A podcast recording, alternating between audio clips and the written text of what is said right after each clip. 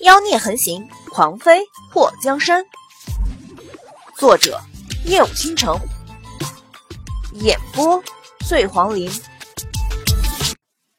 祸水的手在冉柔脸上的伤疤划过，怎么可以这么残忍？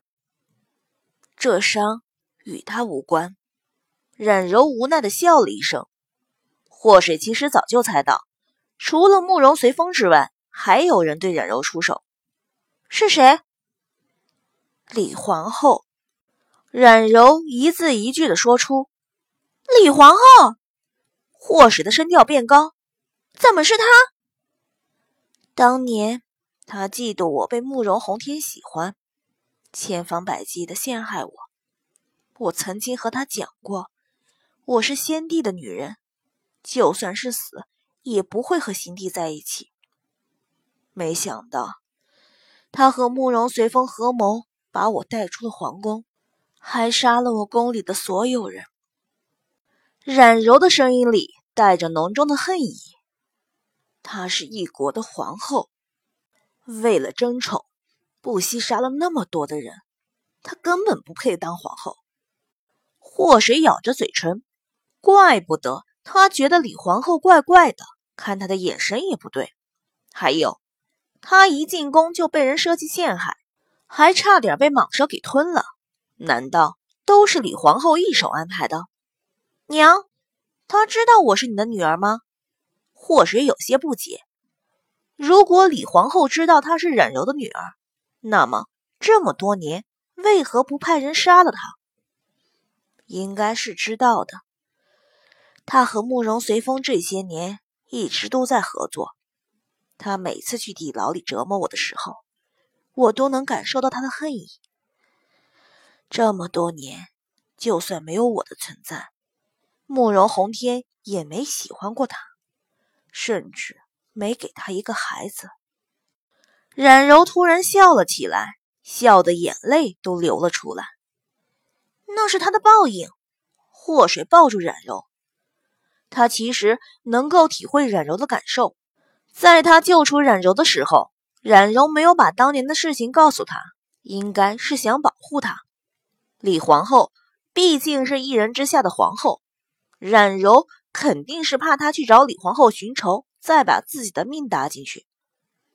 水儿，我不怕他折磨我，我最怕的是他找到了你折磨你。只要你好好活着，我就心满意足了。娘，我知道了，我会替你讨个公道回来。不要去找李皇后了，她是皇后，我们不是她的对手。祸水想到当年四姨娘暗中谋算，让人把她掳走的事情，就算慕容随风不说，他也知道了。四姨娘背后的人肯定是李皇后。李皇后和慕容随风是合作的关系，慕容随风不让她死。可是，李皇后一直想要杀了他。他能安然活到十几岁，恐怕慕容随风的功劳最大。霍文德和刘宇君的儿子被慕容随风抓走，为了他们的孩子，他们也不可能让他死在丞相府。四姨娘是皇后的人，因为是霍文德小妾的身份，所以能够在丞相府自由出入。慕容随风。可能没料到李皇后会借机伤害冉柔，就算后来知道，他也觉得与他无关，并不干预。毕竟，他认为是冉柔害死了他的母妃，他能留冉柔一命，已经是很大的恩惠了。祸水在得知李皇后是幕后黑手后，把自己穿越来的所有疑点都贯穿起来，在丞相府被人掳走，进宫的时候被人陷害。住在永寿宫，差点遭人毁容。也许李皇后和慕容随风有过什么约定，所以不能明目张胆的杀了他，这才收买了宜妃的人要毁掉她的容貌。李皇后肯定知道她和冉柔太像，怕引起慕容宏天的注意。这种醋意已经让李皇后丧失人性了。娘，邪医的药挺见效的。长时间治疗肯定会让你的身体康复，所以你要每天都有个好心情，女儿会天天过来陪你。冉柔点了点头。水儿，娘知道你是贴心的。今天娘告诉你的事情，你千万不要对任何人说。这件事关系到太多人的命运，万万不能泄露出去。祸水想到慕容凝曦在晋王府被抓住的时候说出的话，他口中的那个秘密。会不会和他娘口中的秘密是一个？如果真的是这样的话，那么他要尽快和墨界研究出对策，不能到时候被人逼上绝路。这个秘密到底有多少人知道？慕容凝曦和慕容随风背后在策划什么？还有李皇后，下一步会有什么阴谋？他想，这都是他和墨界要知道的。娘，女儿还有一件事要问你。水儿，你问。冉柔此时已经有些疲惫，强撑着和祸水说话。看到冉柔的模样，祸水把到了嘴边的话咽了回去。娘，你先休息，下次再问也是一样的。很重要吗？冉柔被祸水扶着躺下，双眼已经有些睁不开。也不是很重要，娘，你先睡吧，我带着小花先出去了。祸水给冉柔盖上了被子。嗯，水儿，你记得常来看娘啊。冉柔听到祸水说好后，带着笑意睡了过去。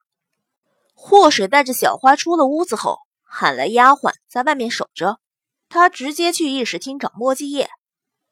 此时，议事厅里除了墨迹叶，还有他那四个师兄，鬼宿、魔苍和邪医也都在。祸水走进议事厅的时候，看到所有人都在看他，他嘴角勾了一下：“怎么，我一来就不说话了？”小师妹，你不在房间里等师傅，跑这里来干什么？丰都城说完话后，恨不得抽自己嘴巴子。叫你嘴欠！祸水走到墨界的身边，亲，我有事儿和你说。整个议事厅的人都被祸水那绵羊音惊得全身一冷，鸡皮疙瘩都跑出来了。墨界眼尾扬起，一伸手揽住祸水的腰，把他抱到自己的大腿上，语调扬起：“就这么一会儿，你就想我了？”我擦！大庭广众的，还能不能要点脸了？你们两个秀恩爱的，能不能考虑一下众位光棍的感受啊？喂！所有人又是全身一冷。此时，他们都有个预感：若是祸水照这个情况发展下去，恐怕要成为一代妖妃。祸水一向脸皮厚，伸出手勾住了墨界的脖子。王爷。我能参与到你们之中吗？说着，小手在墨界的发间穿过。墨界觉得全身一麻。这有什么问题？水儿一句话，那还不是随意插入？噗！几位觉得他们两个肉麻的，正喝茶水压惊，没想到墨界会整出这么一句，嘴里的茶水全都喷出来了。丰都城莫名其妙的看着坐在他身边的战天涯，老四，你怎么了？一旁的邪医摇着折扇，只可意会，不可言传。我去，这么深奥！丰都城刚想问他师傅刚刚的话是不是带着某些暗语的时候，就觉得有人踹了他一脚。老三，你干什么？乐朝风瞪了他一眼：“这是你寻找答案的地方吗？”“那什么地方是我寻找答案的地方？”丰都城挑眉，一旁的魔苍嬉笑一声：“找你那位慕容小郡主，在他身上你肯定能找到答案。”玄武双手合十：“阿弥陀佛，施主们实在太邪恶。”我佛都看不过去了。祸水不理他们的戏谑，把唇凑到墨迹的耳边，说：“跟我回房，我有事儿和你讲。”墨迹眼前一亮，伸出手抱住他的脸，然后也把唇放在他的耳边。如果是在床上才能解决的事情，叔就跟你回去。